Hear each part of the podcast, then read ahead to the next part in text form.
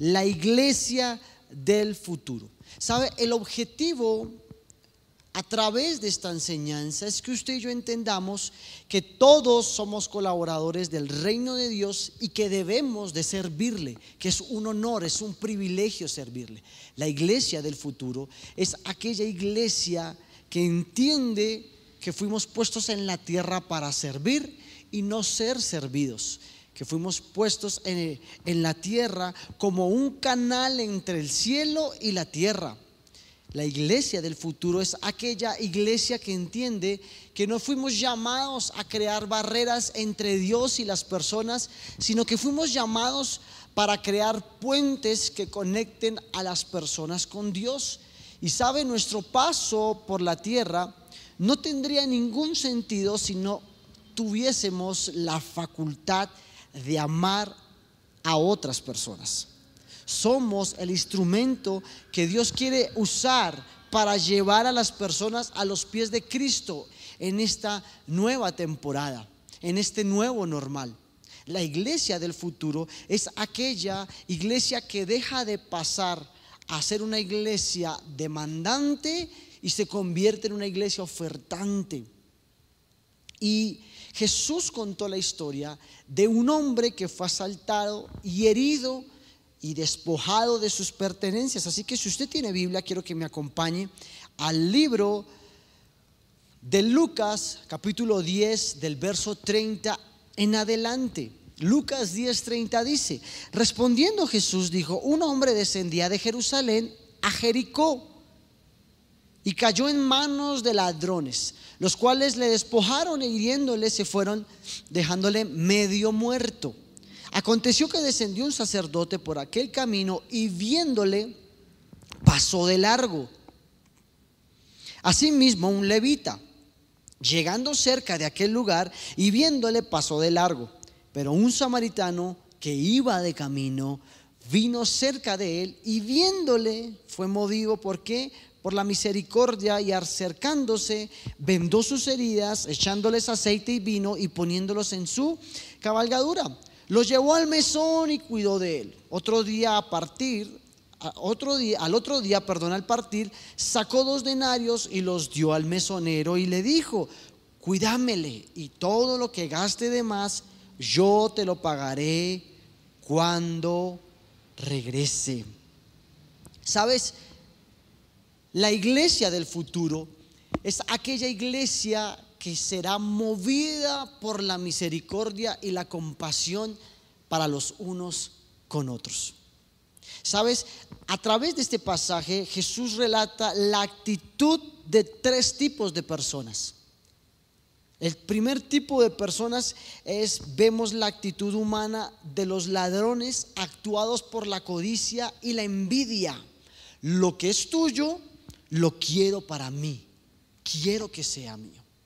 La segunda actitud que podemos ver en esta parábola es la actitud que tuvo el sacerdote y el levita que pasaron de largo con indiferencia y egoísmo. Tal vez pensaron, yo no te hago mal, pero tus problemas son tuyos y cada uno hace con su vida lo que quiere. El problema de hoy en día de la iglesia cristiana es que tiene la actitud del sacerdote y el levita. Hay una indiferencia grandísima por lo que está pasando a nuestro alrededor. La religiosidad, las estructuras, cosas raras, extrañas que la iglesia cristiana ha creado, lo único que ha hecho es alejar a las personas de Dios, crear muros.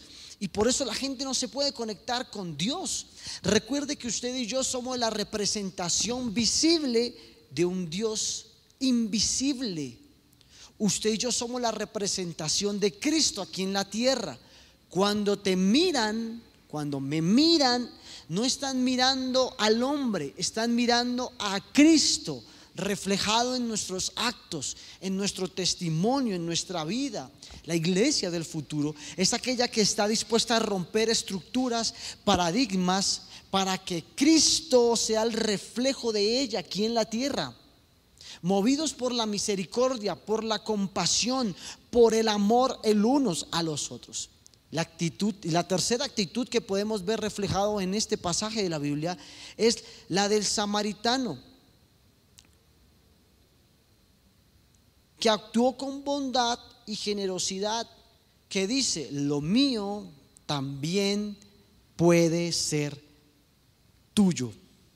Sabes, muchas veces hablamos del mismo pasaje, pero quiero hoy rápidamente hablar de la actitud del samaritano.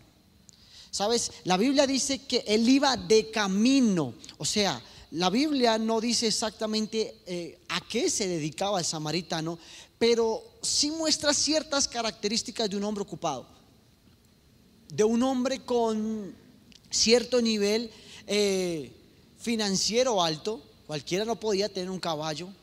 Tal vez él iba de paso porque iba a ir a hacer un negocio, tenía que quehaceres, empresas, obligaciones, familia, un hombre ocupado. Era una persona que iba de camino. En la época, eh, en aquella época, perdón, los samaritanos y los judíos no se la iban muy bien cada vez que se cruzaban, evitaban procurar pasar por el lado. Si tenían que evadir la entrada a una aldea, a una ciudad, a un pueblo, lo hacían. Había una barrera social y cultural. Pero Jesús llegó a romper toda barrera social y cultural. La Biblia también habla en los evangelios cuando Jesús se acerca a una mujer samaritana. Wow, a los ojos de sus discípulos, de los judíos, dijeron, wow, ¿Por qué se acerca una mujer de esas? ¿Sabes por qué? Porque Jesús mostró su vulnerabilidad frente a esa mujer. No le importó que no se la llevaran, pero necesitaba acercarse a aquella mujer. ¿Saben? Muchas veces nuestras iglesias, nuestros grupos de amistad, nuestros discipulados no se llenan por falta de unción, sino por falta de amistad y de relaciones. La palabra la tenemos, la unción la tenemos, la promesa del Espíritu Santo la tenemos. Llevamos años asistiendo a una iglesia, a un grupo de amistad, a un grupo de discipulado, escuchando la palabra de Dios. Y la unción está. Nos falta es el poder de relacionarnos con los demás. Y Jesús lo sabía. Jesús tenía una comisión. Jesús tenía al Espíritu Santo, tenía la palabra pero necesitó una estrategia diferente para acercarse a aquella mujer. La usó mostrando una vulnerabilidad. Tengo sed. Mostrándose amigo, rompiendo toda barrera social y cultural. Aquel hombre samaritano rompió esa barrera y se acercó sin importar quién era el que estaba golpeado, herido y medio muerto. Y la Biblia dice que la actitud que la parábola cuenta que la actitud que tuvo fue, lo llevó al mesonero, ¿cierto? Lo primero que hizo fue colocarlo en su cabalgadura. Dejó su comodidad al servicio de otro. Dejó lo que es de él para que lo disfrutara otro. Decidió llevarlo él a pie y aquel hombre herido darle la posición cómoda de, una, de un caballo. Llegan del mesonero y le dice, cuídemelo. Mire, tal vez este hombre era tan ocupado, tan ocupado, que no tenía tiempo para cuidarlo. Pero mire la actitud que tuvo. Cuídemelo, cuídemelo. Y lo que gaste de más, yo lo pago cuando regrese. Wow, qué actitud, qué actitud. En un contexto más actual, si comprendiéramos que llevar a las personas a los pies de Cristo no es trabajo de unos cuantos, sino de todos cada uno haría su parte sin verlo como un sacrificio. Aquel hombre, sus muchos quehaceres no fueron impedimento para ayudar a alguien, para ser movido por la misericordia. Se trata de ser un equipo, entender que todos somos colaboradores del reino de Dios. Y así como el samaritano se lo pidió al mesonero, Jesús también espera que cuidemos de las personas. Si Él está, si Él, perdón, mismo, si Él mismo nos encomendó esta misión, ¿cómo crees tú que nos va a recompensar?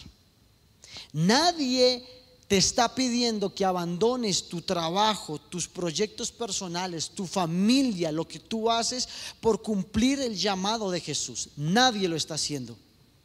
La Biblia misma dice que hay reyes y hay sacerdotes, hay mesoneros, hay samaritanos, pero todos somos colaboradores del reino de Dios.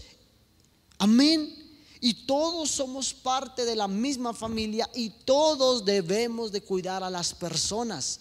La iglesia es ese hostal, es ese mesón donde las personas vienen y a través de la palabra, a través del Espíritu Santo y las muchas estrategias que tenemos, podemos curar las vendas de los heridos y lavarle las heridas con aceite. Esa es la tarea de todos. Y sabe, no menospreciemos a nadie cuando se trata de ayudar, pero tampoco cuando se trate de ser ayudado. Mira lo que dice la Biblia en el Antiguo Testamento acerca de la historia de Naamán.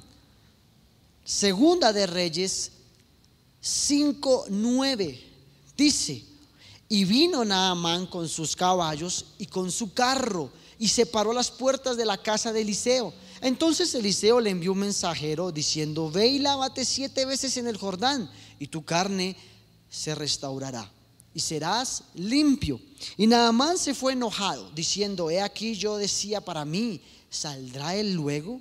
Y estando en pie invocará el nombre de Jehová su Dios y alzará su mano y tocará el lugar y sanará la lepra. Verso 13.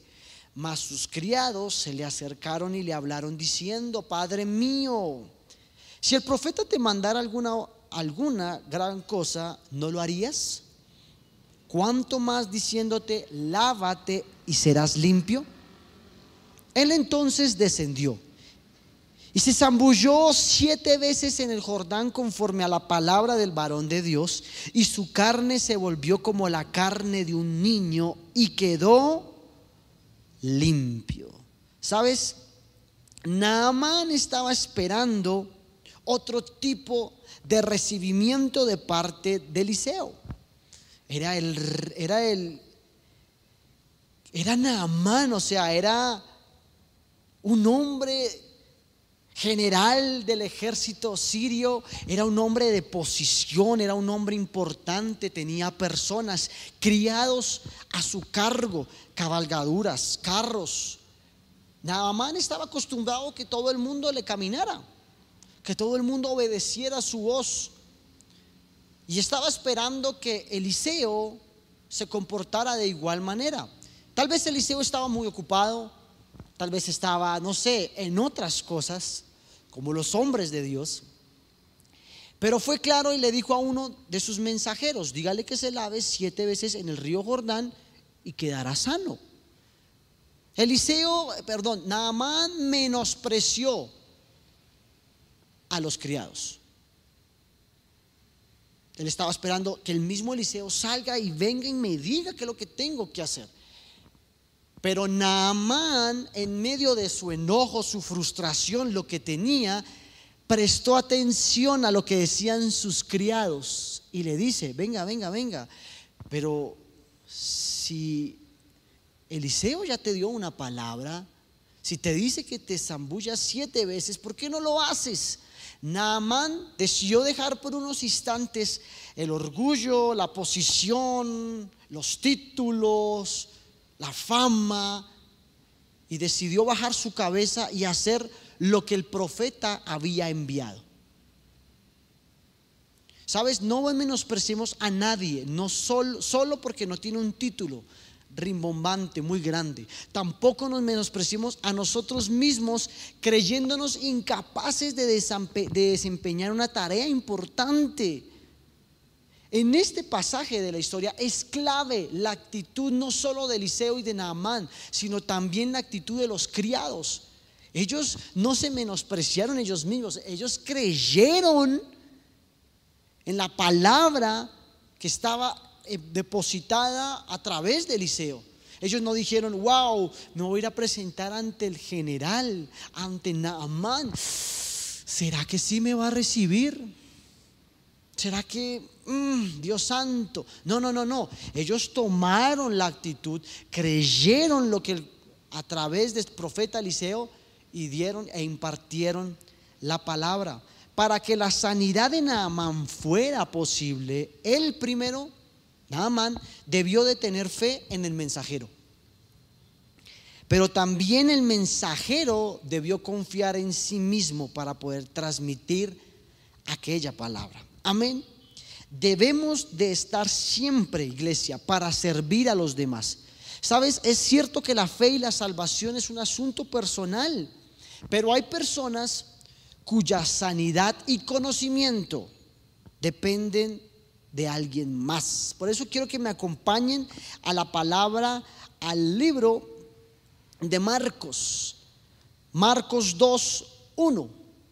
Marcos 2, 1 dice, entró Jesús otra vez en Capernaum después de algunos días y se oyó que estaba en casa e inmediatamente se juntaron muchos de manera que ya no cabían ni aún a la puerta y les predicaba la palabra.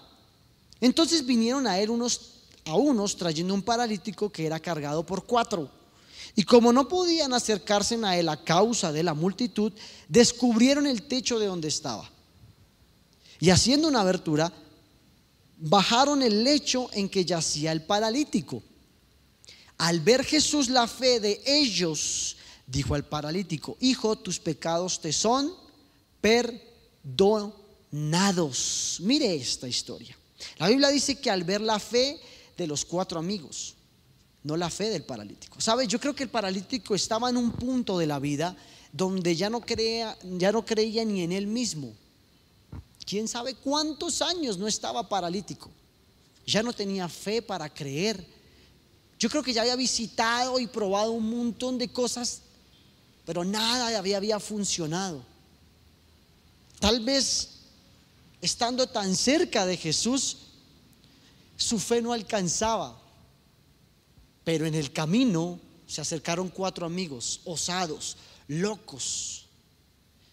Cuatro amigos con la mentalidad de la iglesia del futuro y no creyeron en lo que estaba sucediendo, sino que se decidieron a unir la fe de él, de él, de él, de él, y cargar a un paralítico, hacer algo extraño, loco y atrevido como romperle el techo de la casa a alguien, una casa ajena, para que el paralítico estuviese a los pies de Jesús. ¿Cuál es la iglesia del futuro?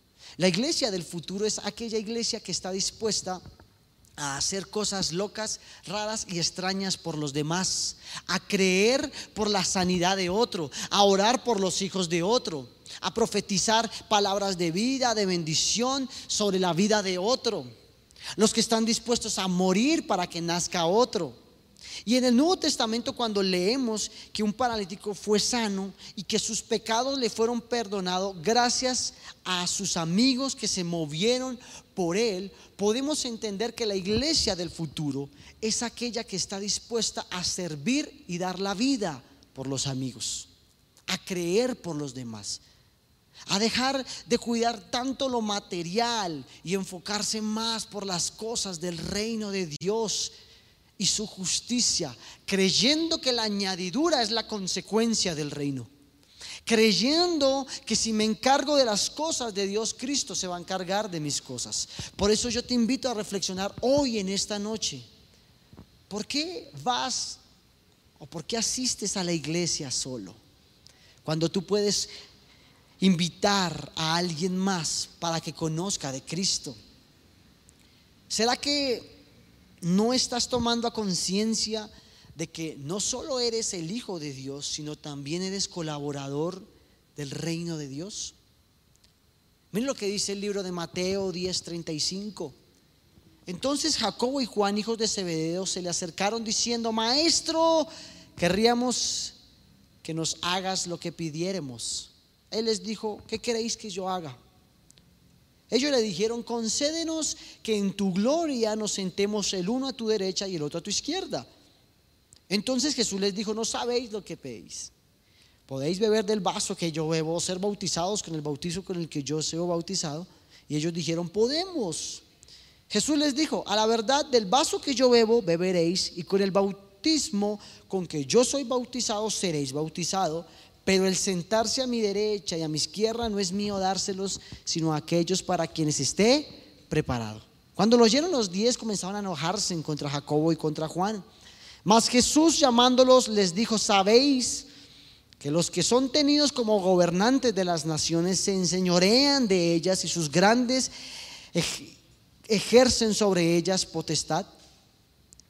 Pero no será así entre vosotros, sino que el que quiera hacerse grande entre vosotros será vuestro servidor. Y el que de vosotros quiera ser el primero será siervo de todos. Porque el Hijo del Hombre no vino a ser servido, sino para servir y dar su vida en rescate por muchos. Sabes, este texto es fantástico. Aquellos, aquellos hijos, aquel Jacobo y Juan, estaban buscando una posición, estaban buscando un lugar de privilegio y se lo estaban pidiendo a Jesús. Jesús les dice, yo creo que fue en un tono irónico, ustedes no saben lo que piden. Ellos estaban pidiendo una posición y Jesús les respondió con una acción. Mire, lo que usted está pidiendo no es mío dárselo, es de mi Padre. ¿Y cómo lo pueden lograr tener? Trabajen, gáneselo aquí en la tierra y la promoción viene del cielo. La excelencia, perdón, la exaltación que estás buscando no la puedes depositar en el hombre. Tú no puedes hacer lo, lo que haces aquí en la tierra, buscar buscando la aprobación del hombre, porque el hombre mal paga. Preocúpate por servir a Dios en la tierra. Y Jesús le dijo a ellos, no es mío dárselo, usted puede tomar y beber de la misma copa mía. Pueden ser bautizados con el mismo bautizo, pero lo que usted me está, está pidiendo no es mío dárselo, hay que ganárselo. Y Jesús sí que tenía autoridad para hacerlo. Jesús dejó un trono, dejó una posición para venir a la tierra a ser un servidor, para humillarse, porque sin humillación no hay exaltación. Sin muerte no, no existiese la resurrección. Sin la enfermedad no habría la sanidad. Sin el proceso doloroso no estaríamos en los gloriosos. Y Jesús le estaba diciendo,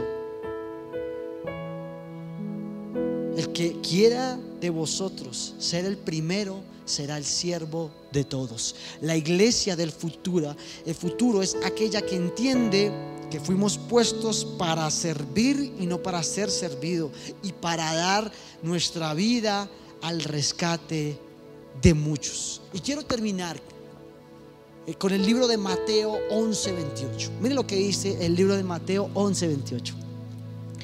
Venid a mí todos los que estéis estén carga, trabajados y cargados, y yo los haré descansar.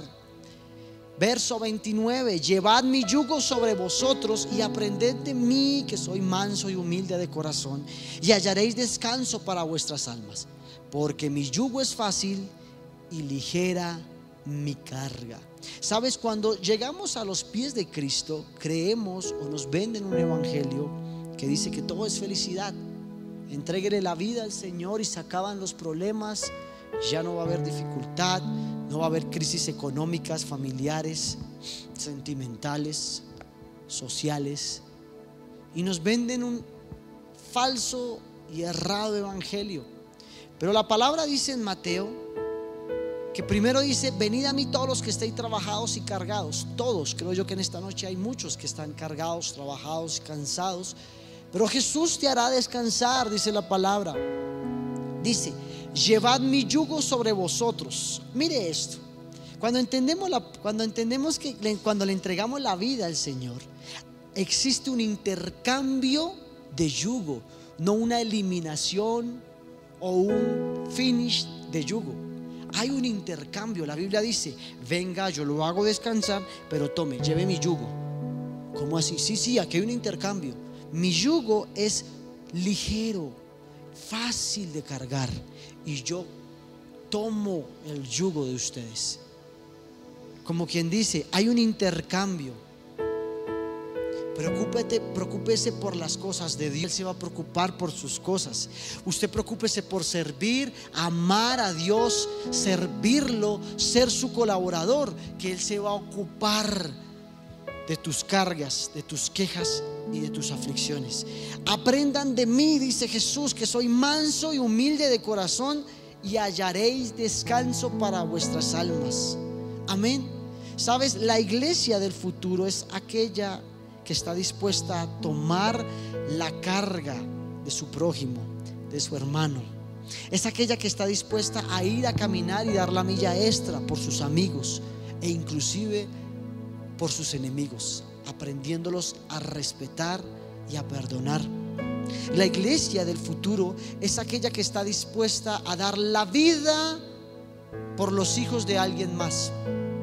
Si tú estás pasando un momento difícil con, con tus hijos, es el tiempo que te levantes a orar por los hijos de otros, a creer por los hijos de otros.